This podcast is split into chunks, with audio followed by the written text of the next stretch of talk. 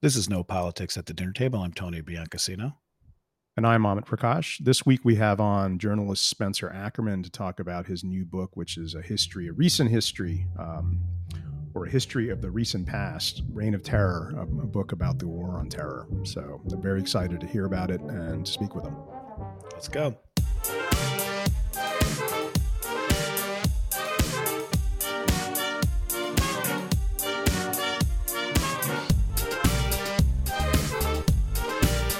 All right, today we're very happy to have on Spencer Ackerman. Uh, he's a journalist who focuses on national security and has written for the New Republic, The Guardian, and Wired, to name but a few. Um, he's currently the senior national security correspondent for the Daily Beast. Nope. No, I'm not. No, no, you're not. No, you're Nope. not. Well, you got to update your LinkedIn, Spencer. Who? What start kind of psychopaths are bothering reading LinkedIn? I know. I. What? That's I, I googled you, and that's what came up. Okay, so what am I going to do? okay. So where? Okay, so you tell us where are you now? What? Where are? Where are you gainfully employed? I am not gainfully employed. I work for myself, and I uh, publish a newsletter called Forever Wars on Substack. I'm a contributing editor to the Daily Beast, but I'm not on staff. Okay. Okay. Thank you. Thank you for that clarification. Um, today, he's with us to talk about his new book, um, Reign of Terror How the 9 11 Era Destabilized America and Produced Trump. It was published this year by Viking. And thanks so much for coming on the show. Thanks for having me. All right. So, this is a really ambitious book. Um, and you know it puts the war on terror in conversation with other aspects and trends and abiding themes in american history politics and social life. And when i began reading your book you know and, and i got to say that everybody should read this book um, just because the opening chapter the introduction is so powerful and gripping uh, that it will make you read uh, the rest of the book. But i was really fascinated um, by the next chapter which and I was struck because it was in contrast to something else that I'd read a while back. So, another journalist, uh, Lawrence Wright, published a book uh, about the origins of 9 11 and uh, called The Looming Tower um, back in 2006. And he begins his book with a chapter on this guy, Syed Qutb, um, who, you know, is radical Islamic thinker of the Islamic Brotherhood, one wing of the Islamic Brotherhood in Egypt. Um, you know, imprisoned and executed by Nasser in uh, in the mid 1960s, um, and then executed. And Qutb, many of us suggested, and this is certainly what Lawrence Wright was suggesting, was a sort of ideological progenitor of Al Qaeda, uh, and gave a sort of some sort of coherence for for some of their their ideas. And so, hence, you know, going back there. And while your book is about the post 9 11 era, your first chapter also looks backwards, but you're looking back to the US and white supremacist movements that produced Timothy McVeigh um, and the Oklahoma City bombing. Right. So I was wondering if you could speak a little bit as to why you took that approach and then the role it plays in your overall argument. Well, thank you so much for such a close reading, Amit, and for um, saying so many kind things about the book. Um, so, Wright is looking at Al Qaeda, and I'm looking at America. And I think that goes a long way to explaining our different focuses. Um, I wanted to kind of demonstrate what the war on terror is in at that point in the narrative would become by discussing who was exempt from the war on terror what that exemption shows about the war on terror and how the history that it represents shapes the war on terror in every aspect. And and for those who haven't read the book um, what Amit is talking about is I start uh, not on 9 11, uh, but in Oklahoma City, the 1995 um, bombing by Timothy McVeigh of the Murrah Federal Building, in which uh, he kills 168 people, including 19 children. At the time, it was the worst terrorist attack in American history and understood as such. And it is about as good as a test case as you would ever possibly get for seeing the broad discrepancies, um, you know, characterological discrepancies between what the response to Oklahoma City was and what the response to 9 11 would be. And the point there is that uh, the broader infrastructure of white supremacist violence um, in the United States was left entirely untouched. There was an exceptionally narrow investigative focus on just the perpetrator of this act of violence. Um, the major legislation that emerges in response to it um, explicitly by design uh, targets only foreign terrorists, which is basically in this you know legalistic sense a synecdoche for Muslim terrorists, and as well um, deepens uh, the lethality of the American carceral state. The other aspect of that legislation is about making it easier to execute people on death row. Um, and there are a lot of historical phenomena, as I'm sure I don't need to tell either of you, uh, that guide that response. That that even beyond that, you know, specific legislative response, the cultural response um, was, was was vastly different, in which there was far greater receptivity on the one hand to the idea that um, a broader response uh, would be a calumny, and simultaneously a refusal to accept that Timothy McVeigh and to portray Timothy McVeigh as a white supremacist militant existing in an atmosphere of uh, other white supremacist militants with uh, you know definable networks, um, and really what that showed was the refusal to understand uh, the white supremacist focused political violence as terrorism. That you know in a to, to put it in a nutshell that terrorism isn't the kind of thing that white people do. Certainly not that white americans uh, who are claiming uh, to restore uh, the country as the founders intended it don't do. Those people particularly after 9-11 consider themselves counter terrorists and are treated as such and that has tremendous implication uh, for the war on terror that we start seeing in the next chapter. Great, yeah. So, and in in that initial chapter, you talk about, um, and which I, I think people forget this, or you know, it's been a while, and there's been such a focus on the post 9-11 era uh, you know as it becomes intelligible as such because terrorism becomes islamic um, that there's this mass roundup of Muslim men after the Oklahoma City bombing, right? That that already the the sort of the gears are in motion for a sort of rounding up the of the usual suspects, right? That that this mm-hmm. is this is um, becomes a sort of uh, a regular trend. Um, why do you think it's the case that there was such consensus on this approach. Because one of the interesting things about the, the, the book is the way that it's structured is that you know it sort of goes back and forth about you know the right and the left um, whether it's obama's war on terror um, or or proceeding and then that section on the, the, decadent war which is just sort of everybody d- jumping on it.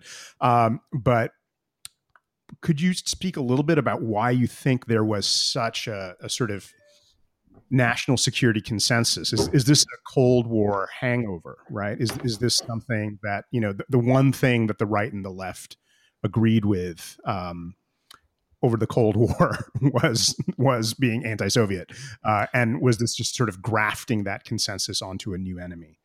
I think that is, on the one hand, a substantial part of it. Um, I'm working on an essay uh, I guess I shouldn't say who's going to publish it here, um, but uh, it's titled uh, The 18th Brumaire of Anti Communism. And the point of it is to kind of track the farcical ways in which the muscle memory of the Cold War um, influences, shapes, plays out um, the war on terror. But I, I, I kind of feel like uh, Cold War centric explanations are only deferring the question that you know we have to simultaneously ask why was it uh, that the response to uh, the Cold War from uh, from America was what it was. Um, and I think there we're talking about far deeper patterns in American history, um, the willingness throughout American history um, to both fractiously divide Americans into real and conditional Americans um, for, you know, most often uh, the interests of capital, um, which is frequently throughout American history, if not, you know, inextricably throughout American history, racialized. All of these things play out with great force um, in the Cold War um, in terms of the way in which uh, you know you will you, you know it, it is impossible not to recognize the similarities today the way in which um, the movement to end uh, Jim Crow apartheid uh, was seen and treated, and certainly politically, um, as a handmaiden of communism creeping inside um, the United States.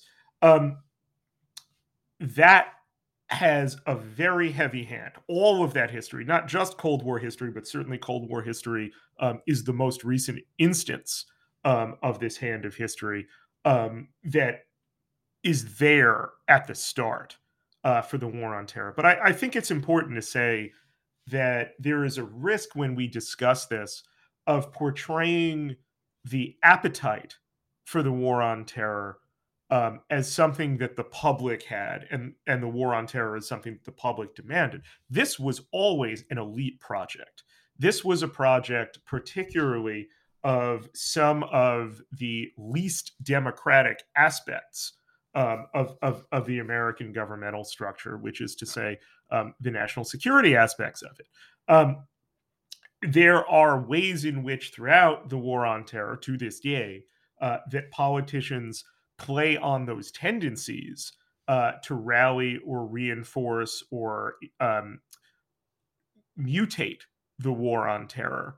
Um, but primarily, always, this is an elite enterprise. This isn't something uh, that the public is demanding uh, their politicians do, except in cases where um, those politicians are able to use uh, the war on terror um, in way in particularly racialized ways that feed on extant uh, racial grievances, and we see this in, for instance, the 2008 campaign where Sarah Palin is talking about uh, the first, um, who will soon be the first black president, Barack Obama, um, as palling around with terrorists. Um, everyone's familiar, um, not just with uh, the uh, not just with birtherism, but with uh, the Osama Obama meme, where he's you know his face is photoshopped to you know um, look like you know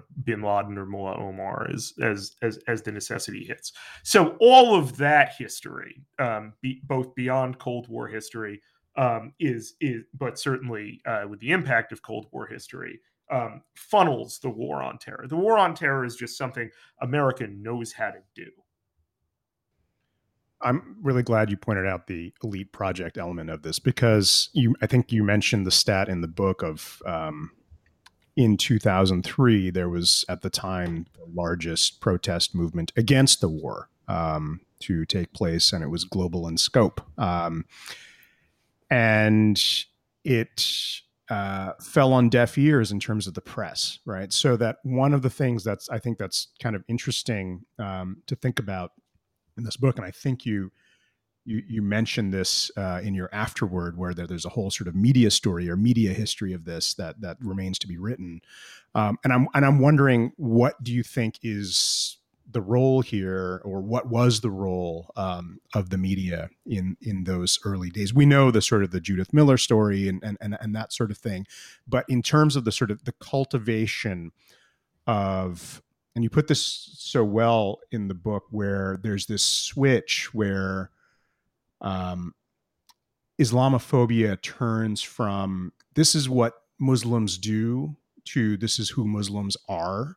And that sort of conceptual switch, um, very much like um, sort of anti-Semitism and anti-Judaism, right? Like there, there's there's there's that you know that that that sort of uh, category switch. Um, I'm wondering what what was the role of we know what Fox Media was doing, you know, like but like we know that. But what about the sort of ostensibly liberal left media? What do you think was their role in the cultivation of um, beating the war drums and then producing the quote unquote Islamic threat? I mean, over time at the consent factory, uh, you know, that's what we in the media did, not just shortly after um, 9-11, um, which is when like I was graduating college and starting out. Um, but really all throughout. And as you say, you know, aptly, you know, Fox News is just the most, you know, clownish and buffoonish and vicious element of this. But every news network, not just whether it was cable or whether it was, you know, the legacy um primetime, you know, major broadcasters, um, restricted in substantial ways uh, the acceptable um, uh, spectrum of opinion about central aspects of 9-11 and the war on terror. Um, for instance history starts on 9-11 like you don't get to be uh, a major voice in journalism or in the media saying that you know 9-11 um, certainly is the work of uh, like hardcore uh, fanatics who are adept at using religion to justify violence, but they also have a material and political uh, critique here.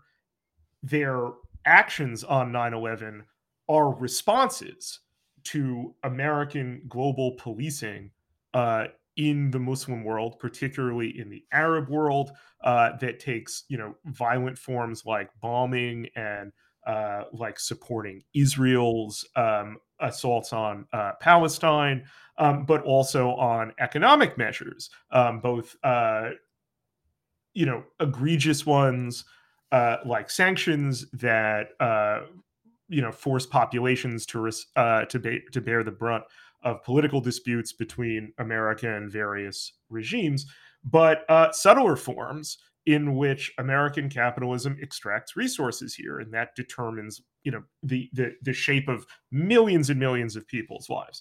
Um, and America's response to it by refusing to, at the very least, recognize. You don't have to say the critique is justified. You have to recognize that the critique exists and answer it was instead uh, to say that um, this was purely the work of religious fanatics um, who are only worth understanding and not just them but the cultures and the religions that they emerge from in terms of widespread cultural and social pathology.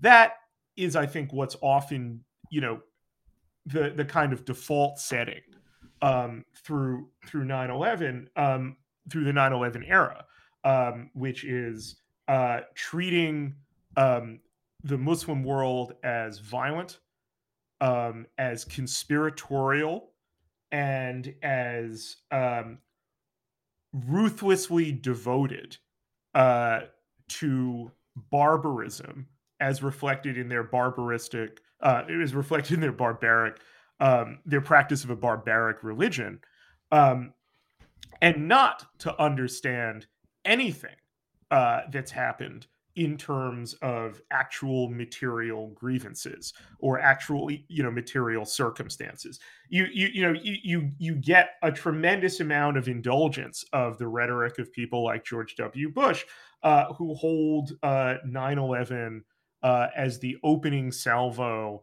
in a clash between good and evil, between freedom and unfreedom. And there aren't a lot of people, um, particularly on at that point um, the the leftmost side of the acceptable opinion spectrum, which is to say liberals and not actual leftists, who are just going who are who are able to say, "What the fuck are you talking about, dude? Like that's a lot of weird shit." If you just look at what the people who did this actually said and you look at like what reporting from the Middle East about responses and reactions from people there actually are, you get a truer story because it corresponds with you know people's actual words and actions. Um, and all of that persists um, in a, in in a manner that um, shapes what the war on terror is and can be. Um, it ensures that the response uh, to to such a thing is a war on terror in the first place because there is no you know need against uh, a barbar you know there is no need against a barbaric enemy to engage it at all except through you know violence surveillance detention torture um ultimate ultimately death. And and the the willingness of of the of the media to grant that perspective obviously there are exceptions to this. There there's really tremendous journalism uh, that comes out of the war on terror um, uncovering the war on terror and exposing the war on terror.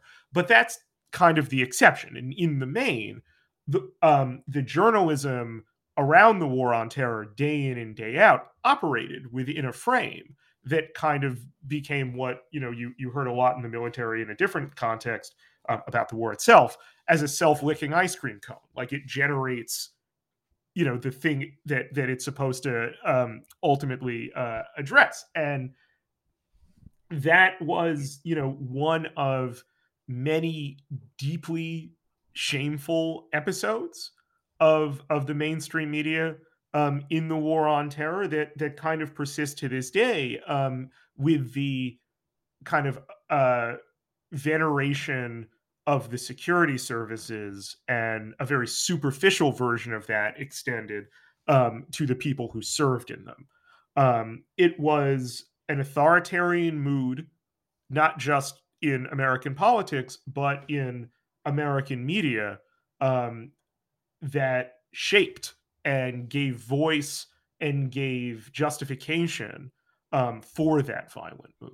It, it is not possible to talk about the war on terror without talking about the media portrayals of the war on terror. Sir, and I know I'm belaboring the point, but just the last one here is that um, certainly that's the case because in an era of an all volunteer military, the vast majority of us experienced the war on terror as a media phenomenon.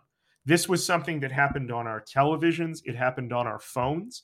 And when we got sick of it, when it got frustrating, when it got agonizing, when it became too cognitively dissonant with the way that we consider ourselves um, as Americans to stand for certain values, we could turn it off. The writers didn't get, you know, a satisfying conclusion of this season but like the war on terror is fucking law and order. It just it just there's just more of it and it doesn't matter if you pay attention to it or not. It's just going to be there. I should say that i'm being flippant here. It matters tremendously if you pay attention to it because that's the only thing that will ultimately stop it. But i'm i'm just being a little bit flippant about the way it actually unfolded.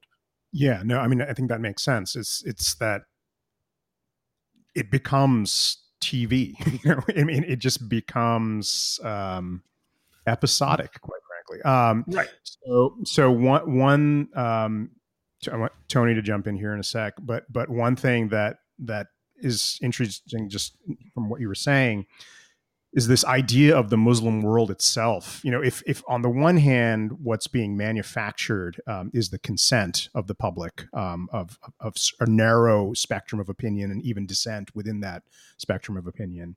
Um, what's also being manufactured is an enemy, right? And and that enemy is produced as this thing called the Muslim world, um, which is this hopelessly diverse um, agglomeration of billions of people um, scattered across the earth. And and the idea this this sort of simplistic idea that the unifying element um, is their singular and universal reading of the Quran um, that this this this becomes a sort of index into how the Muslim world lives.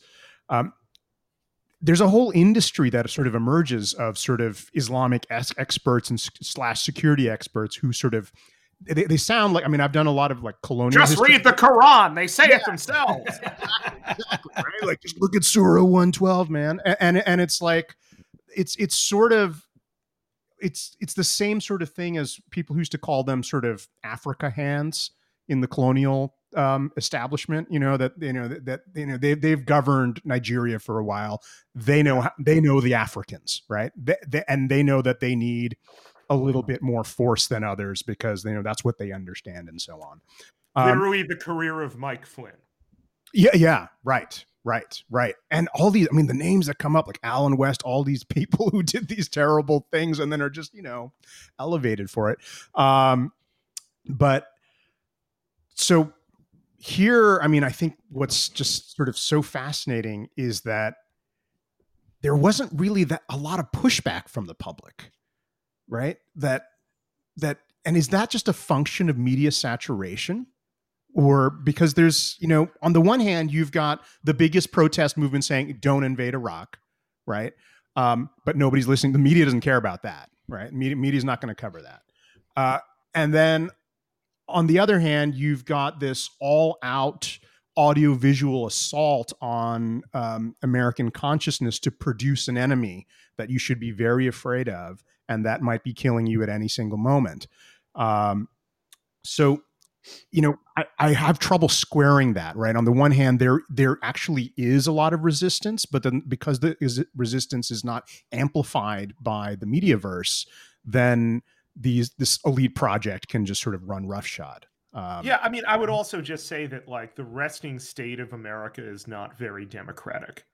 Certainly, in an atmosphere of war, it's going to be vastly less democratic. Remember what George W. Bush said uh, when he was asked about, you know, the largest single day protest in world history um, against the Iraq War in February of 2003, and he said he wasn't going to listen to it because that would be like governing by polls. That's not what leaders do. Leaders do not have to respect, uh, you know, particularly American leaders um, do not have to respect global public opinion at all. That's comical um, American exceptionalism means we know better, and it means that we're justified um, in acting uh, in a manner that flouts that public opinion because the world is what America is trying to save everyone from. Um, I, I just think like that is uh, a very um, you know best fit curve way of understanding the the dissonance that that you point to that like tons and tons and tons of people don't want the war on terror. The people that don't want the war on terror are the same people that American national politics is least inclined to take seriously. Um, that is is a dynamic that uh, like really leads us to to some very dark places that we we I don't believe have emerged from. I believe have only intensified. Um, so you know when you when you look at i think now i'm just i think i made the point so you can cut you can edit around that last part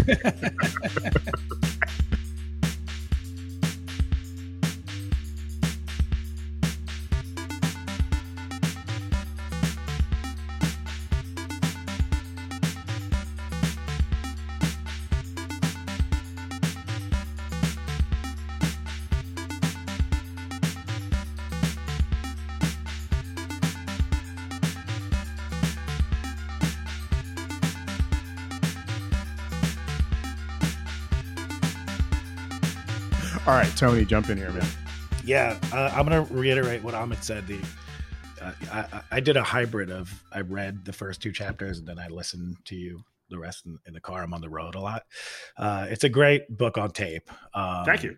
Well, yeah, it, it's it's uh, you know as I'm gonna tell you, I'm a pretty slow reader, but I like reading what I like to read, and this was a really good one because it it um it's not too academic. It gets you everything you need to know, but you can hear you can kind of hear your position in the book, which I like and I agree with.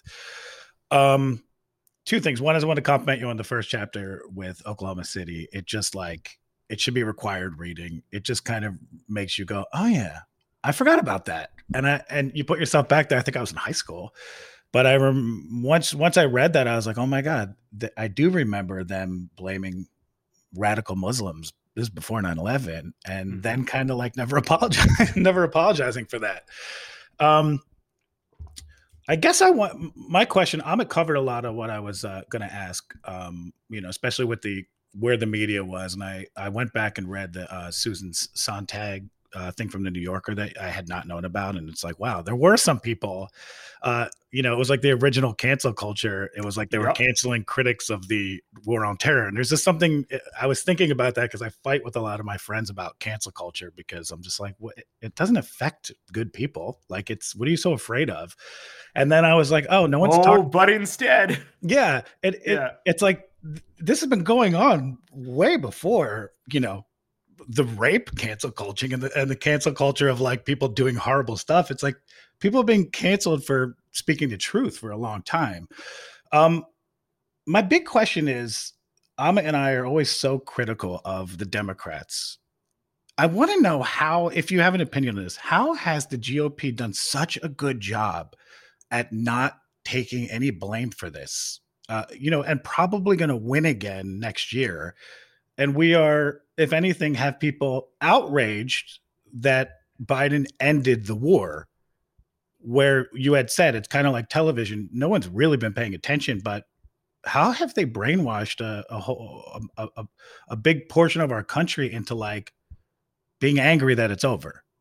If no one pushes back on you except on the terms that you define, then you're going to win. You're going to establish um, a reputation, even while you know you do things that even your constituents can see as you know fucking psychotic, um, for being a vessel through which they understand their own aspirations and can see you know political power through them.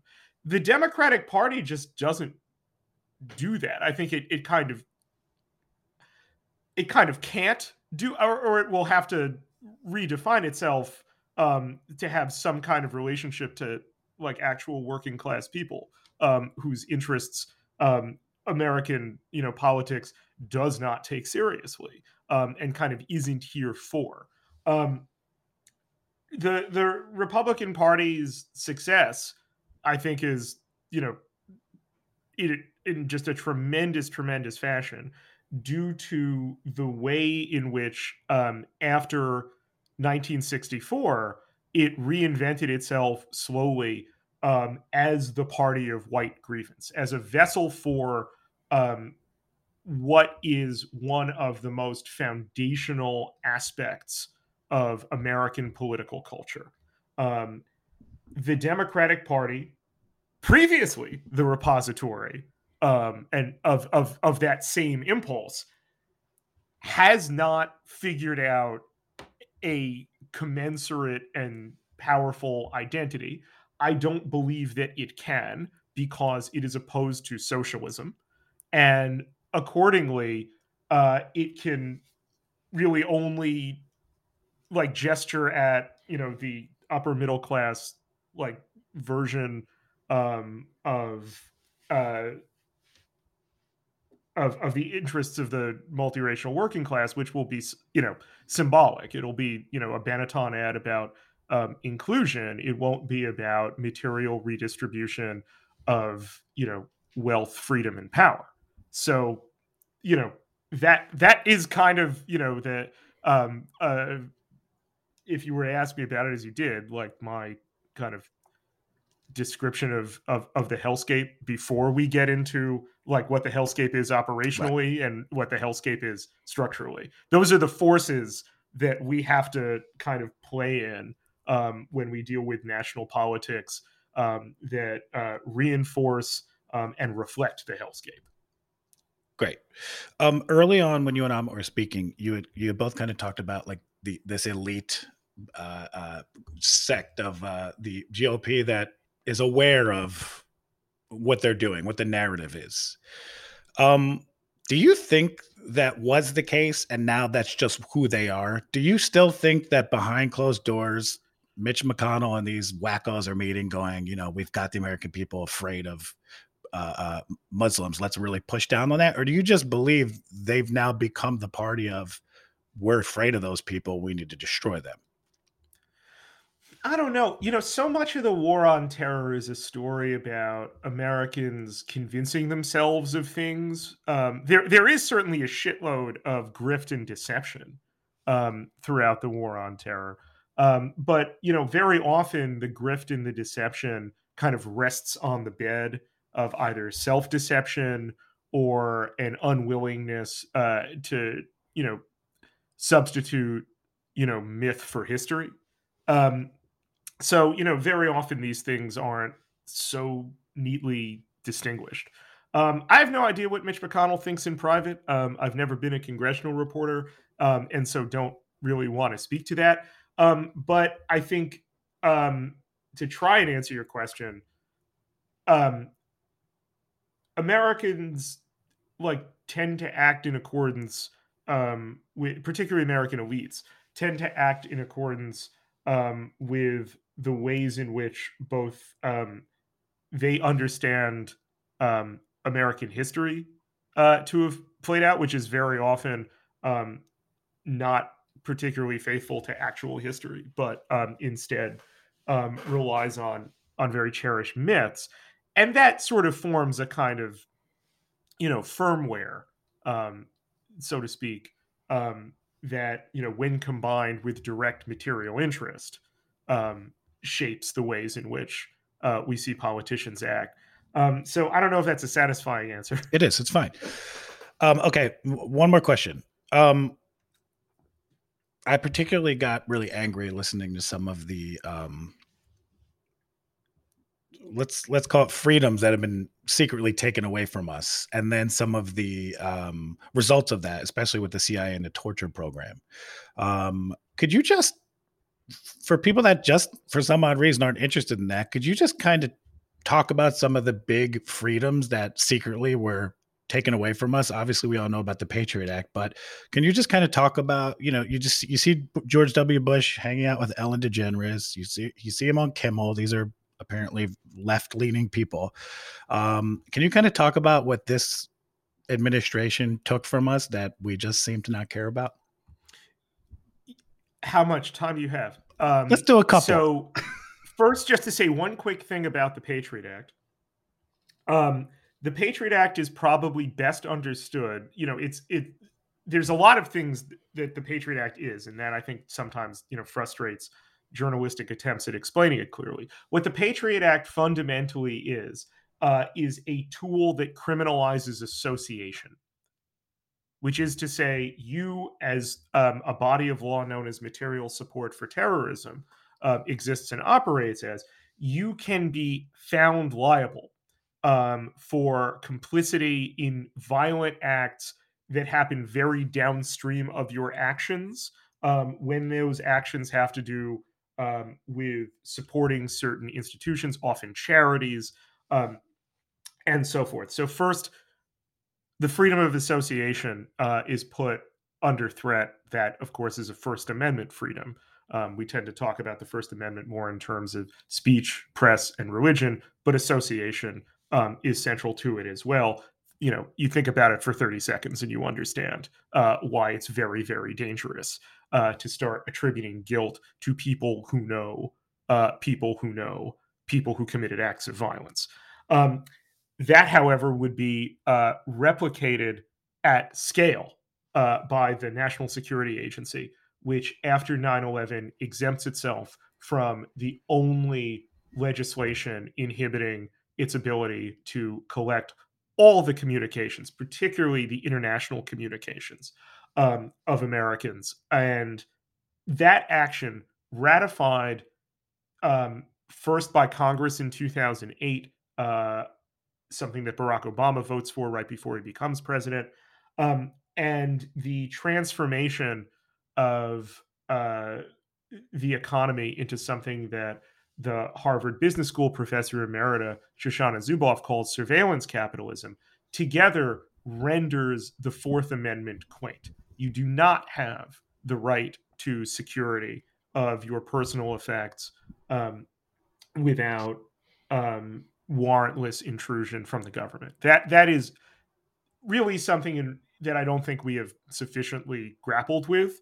That like it became very fashionable um, after 9-11 with the passage of the Patriot Act, and then um, after the Edward Snowden surveillance revelations, um, and as well um, other episodes um, to talk about uh, how freedom of association, the right to privacy, were under threat, um, as well, of course, from um, from Silicon Valley.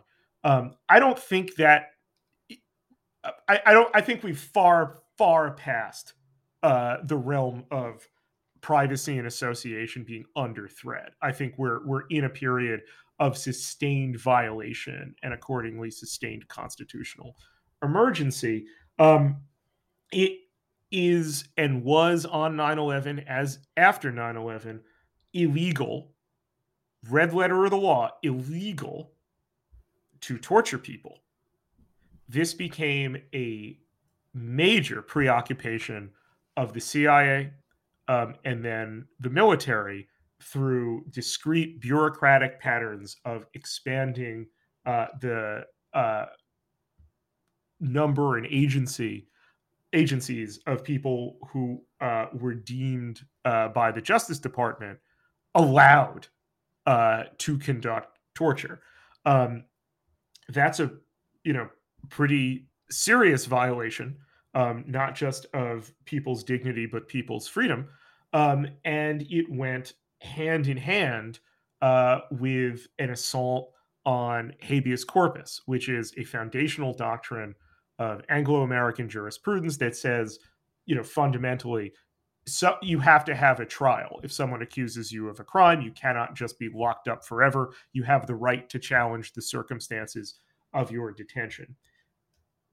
That uh, for uh, so-called enemy combatants um, in the war, um, some of whom, uh, although this you know still did um, you know become subject very belatedly to legal challenges, um, included American citizens, um, came um, entrenched within American law, uh, which is to say that is the reason that there are to this day 39 men held at Guantanamo Bay.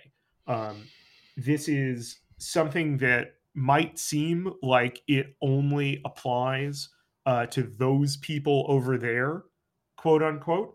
Except remember that America is already a deeply carceral country.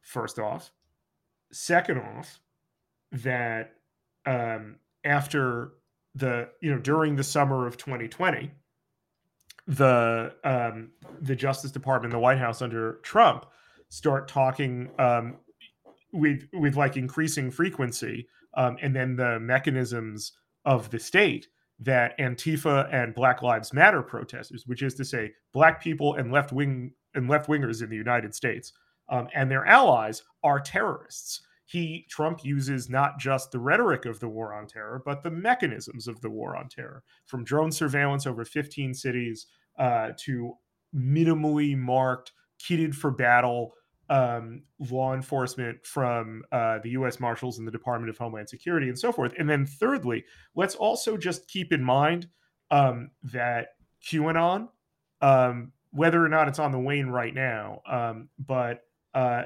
QAnon an expression of kind of Trumpist political cultism um, has as a rather central element of its own uh, this revenge fantasy about locking treasonous left wingers.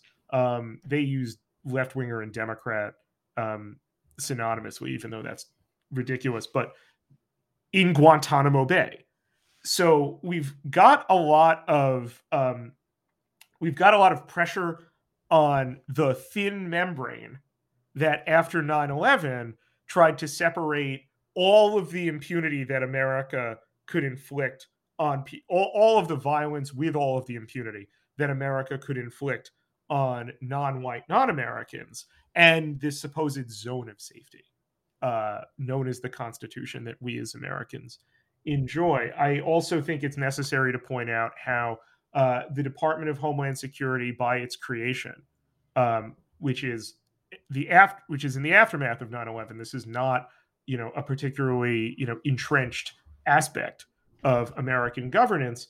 Um, it's a very recent one, but it becomes the architecture to transform immigration from a mechanism to generate more Americans into one that suppresses those uh, who have who have come here, uh, meter out the ability for America for for um, people to migrate um, to America and treat those in both circumstances with maximum cruelty uh, to implement you know what um, operates as um, you know eventually unsubtly a border wall.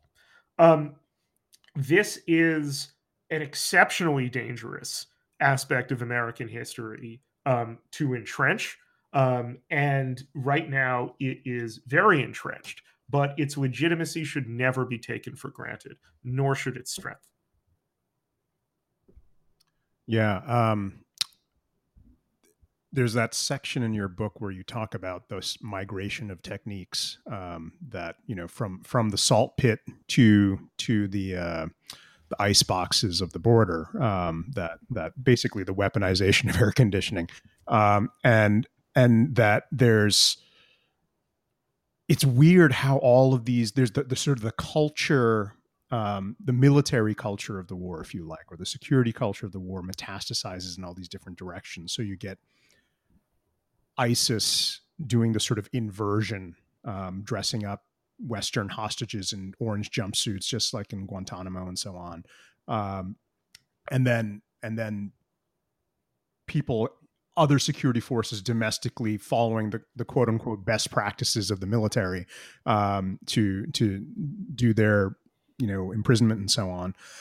I'm one thing that you know, I want I want to get to the sort of the second part of your book, which is really the sort of the the political transformation, right? So we've we've got the the archi- we've got the story about the architecture and the construction of the American security state, both what pre-existed and how that was sort of modified and renovated by by the war on terror. Um, but then you know the, the, the the subtitle of your book sort of talks about, and then we, we it's a sort of a path to Trump here, and there was an there was a moment in the book where you argued that um, the so-called ground zero mosque when it switches from the cordoba house uh, the the initial sort of conception of it to the ground zero mosque that there's a sort of a trump or trump like presidency is inevitable. Um, why do you think that that event and the media circus around it and the sort of the various forces involved um, have the sort of explanatory value to sort of create some but some to produce Trump in the offing. So the war on terror is kind of like um, the Chad who comes and loosens up the lid on the pickle jar um, for Trump to just twist it off a little. Um, the war on terror as I think we've talked about um, a little bit, has this civilizational nativist essentializing politics animating it throughout. Simultaneously, its operations just take sledgehammers to the foundation of all of these institutions that are supposed to protect Americans' freedoms um, from authoritarian demagogues um, and similarly, uh, the people who carry out the war on terror, um, from the Bush administration to the Obama administration, um, they. Sorry, my wife just texted me. Um, uh, the people who carry out the war on terror, from the Bush administration uh, to the Trump administration, um, relentlessly lie um, deceive themselves and lie um, about what the operations they're conducting are, um, their prospect for success, and so forth. And then the war on terror itself um, becomes pretty rapidly and pretty obviously um, this horrific slog that doesn't show American strength on the world as it was conceived of doing. It shows instead American weakness and American viciousness.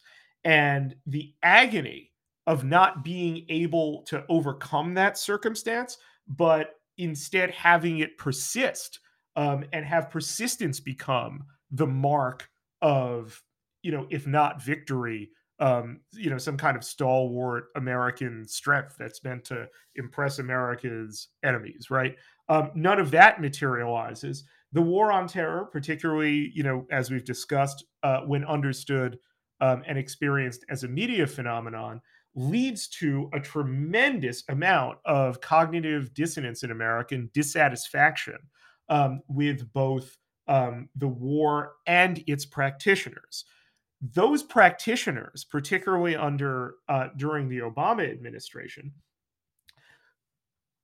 quickly become the stewards of the war. So the war on terror starts kind of looking like, you know, part of, you know, it, this is contradictory in terms of how it actually plays out. So you've got to kind of live within that contradiction from for explanatory purposes. But you've got on the one hand this narrative of the black president who, you know, is already aligned with the terrorists, um, subverting the war on terror, which is to say America's safety uh, from within the White House, and also simultaneously um, the black president presiding over um, this kind of corrupted security establishment, um, which holds to the persistence of these wars and never kind of gets us to win.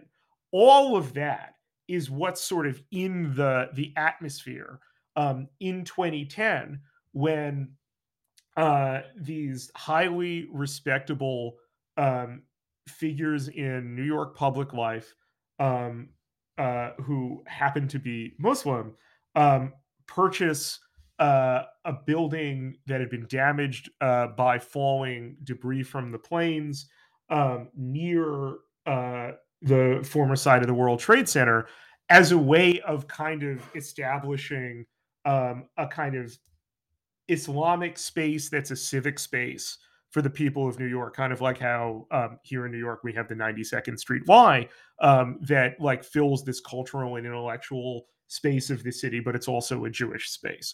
Um, that became understood thanks to these forces that we've we've just discussed as a great civilizational offense um, as what the media particularly you know not just fox news but you know cnn and msnbc too um, and a lot of the major papers shorthanded as the ground zero mosque more viciously the victory mosque a celebration basically they they thought that this was like turning Hagia Sophia um, into a mosque after uh, Mehmet the Conqueror takes Constantinople, right? Um, so that was the portrayal um, throughout the summer of 2010, filled with like 9 11 fueled demonstrations um, that kind of show that it's not just about the placement of this mosque, but it, it shows that America is losing this civilizational war and losing it from within. That America is becoming less American. We will eventually become very familiar with this rhetoric because of the way it talks about replacement. Replacement of the people America is supposed to be for by people America is supposed to be against. Um, Donald Trump himself, uh, as he's kicking around the idea of running for president against Barack Obama, inserts himself into this dynamic um, by trying to shake down um, the business partners of Imam Rauf and his wife Daisy Khan uh, to get them to move Cordoba House. Um, and he operates like straight up like a shakedown artist and says, you know, I'll buy this for you. You're going to take a loss from it and you can move this somewhere else. But look, if you don't do this, it's going to get really, really bad for you. I think you should really consider that you got to move someplace else. And that, you know, looking back on it, um, you know, from the perspective of, um, of a couple years distance, you, you sort of see everything there um, not you know just through the explicit involvement of Trump, but the aggravated dynamics, how racialized those dynamics are, um, and how furious those dynamics are driven pretextually uh, from appeal to this sacral land that the blood of 9 11 um, has rendered holy. And I think from there, you can really start to see, combined with uh, the lack of meaningful resistance um, from liberal politicians, who, of course, are, you know, being liberals, not going to incline towards substantial resistance.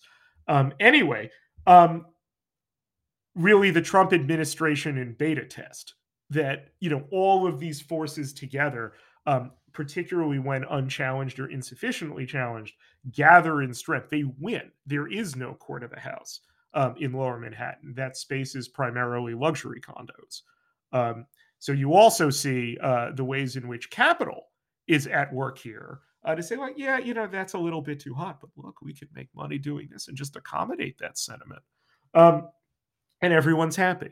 Um, so you know, there you start seeing um, in in in really explicit, like glaring, blinking red light ways, um, the ways in which uh, the war on terror um, takes a kind of turn of the ratchet, focusing inwardly, seeing that uh, this civilizational enemy um, might not be beatable abroad, though we have no choice but to, you know, inflict greater and greater violence upon them until they respect us again. But it might be defeatable here at home.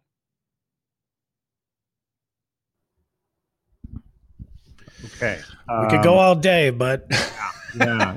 I mean, there's yeah, there's there, there's a lot here. Um, one thing that I just wanted to sort of mention, um, just for our listeners, is that in the book you go into detail about some of the really truly gruesome and disgusting um, elements of the torture program um, and and not even perhaps what would be part of the torture program but really just the um, intentional cruelty um, meted out by the security establishment in guantanamo iraq etc um, down to children um, and um, I'm living up here in Vermont, and there was just news yesterday that uh, Patrick Leahy is no is not running for reelection. Um, he's you know, I guess uh, 48 uh, years is enough uh, in in the Senate, and um, and I was pleased to see in the book that he was um, a prime mover behind a, a, a, truth and reconciliation approach to the torture program, right? That that you know there should be some accounting. Um, and effectively he was overruled by the obama administration and presumably you know barack obama. Um, i'm wondering you know that to what extent um, if you can sort of i don't know if this can be sort of augured in any way but but you know, down the line, say in 20 years, 30 years, when perhaps more documents become uh, available, um, when the heavily redacted uh, torture reports of, of Jones and so on are, are really available to the public, um, do you think that that that approach, uh, some sort of accounting of what has gone on in this war, um, is necessary and can can and can do some good? Um, or is that not is that just sort of like not an American thing? Like that's just not going to happen in American culture because there happened to be slavery, and that we haven't even really gotten through that yet. So, so first a note on that. Um, you know, the first people placed um, by Americans into stress positions, uh, which is a central aspect of the torture program, are people stolen from Africa and packed into the holds of slave ships. Um, the first people uh, who experience child separation in the United States are not only enslaved people, but native people as a tool uh, to break them and make them subservient. And the, you know, similarly, um, you know, the first people um, who are uh, the first Americans uh, who have water tortures visited on them are enslaved people and native peoples. Um, that will eventually spread uh, by the American military, um, certainly other militaries as well, um, overseas um, to the conquest of the Philippines, where American officers, many of whom had served um, in the, the final stages of the Indian Wars in, in the American uh, West, um, to combine with some new uh, learning that they got from their former Spanish adversaries and become waterboarding. And the United States would visit waterboarding uh, upon uh, Filipinos who uh, had the audacity uh, to try and run their own affairs. Um, so the techniques that America reaches for in the war on terror are not innovations. America reaches for these tools because America has always reached for these tools. These are just the latest formulations of um, these techniques. This is very, very deeply ingrained in American history and American culture. There's muscle memory happening here, and there are also interests at work here uh, that ensure that uh, these muscles get exercised uh, now and again.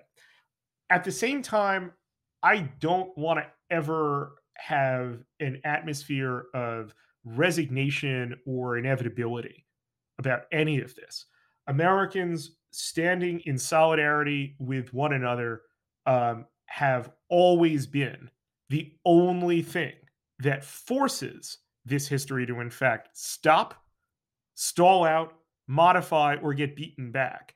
These struggles, accordingly, have to be understood um, not in terms of, uh, you know, states of victory, socially speaking, politically speaking, um, but part of a reaction that goes hand in hand with living in a country shaped by this history.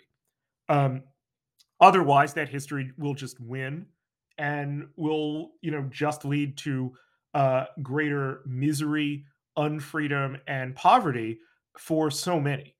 Um, the war on terror is a suite of tools and a social political um, catechism, as well as an economic engine that reinforces all of this history.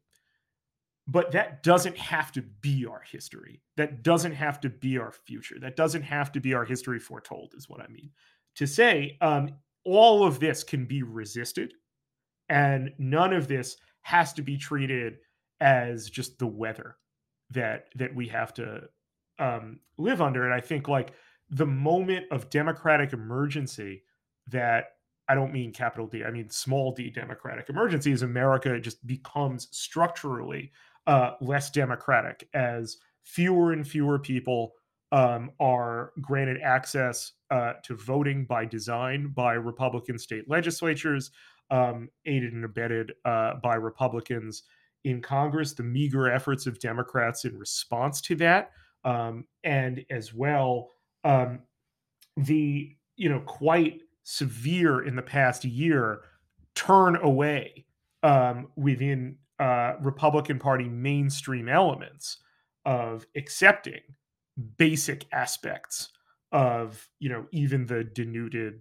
you know democracy um, that America currently practices, like respecting the legitimacy of elections.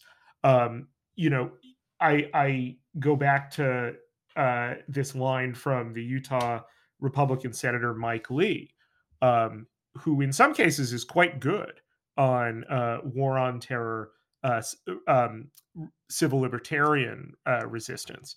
Um, but he had this um, this observation um, around the election last year, in which he said, like, democracy isn't the point. Liberty, the preservation of virtue, or I forget exactly what you know he said, is that point. And like, at, you know, clearly at that point he has a very specific idea, even if he will not say it, of whose liberty matters here. And you know that is a threat to the liberty of everyone who he does not have in mind. That is a circumstance um, that the war on terror serves, reinforces, and gives a whole lot of tools um, to an imaginative administration, having already been, you know, brought up with the history of the Trump administration deciding that actually the terrorists are, you know, black people and left wingers. Um, the terrorists are those Americans that we don't consider to count as real Americans. Um, that licenses a tremendous amount of violence and provides the mechanisms for delivering that violence. And I think that is a five star civic alarm for us. And it is why I wrote Reign of Terror. Wow. Okay. Well, um, thank you for coming on. Thank you for the book. It's, I mean, it's a, it's really a must read for everybody. Um, the book is awesome, Spencer. I, I, hope one day it becomes required reading. It really is. It's such a good book. everyone should read it. Yeah. Yeah. Well, um, Amit and Tony, I really appreciate you guys. Thank you so much for this. Yeah, yeah. absolutely. All right. Um, hopefully next book you're coming back on. yeah. All right. Bet. Thank you.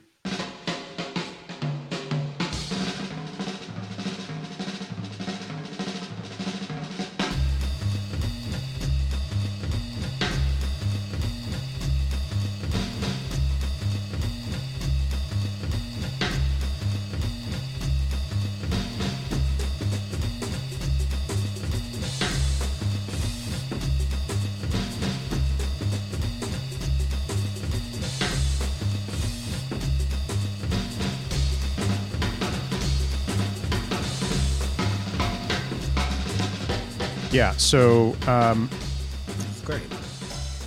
It was great, and the book is great. You know that that you were saying something about the the chapter on Oklahoma.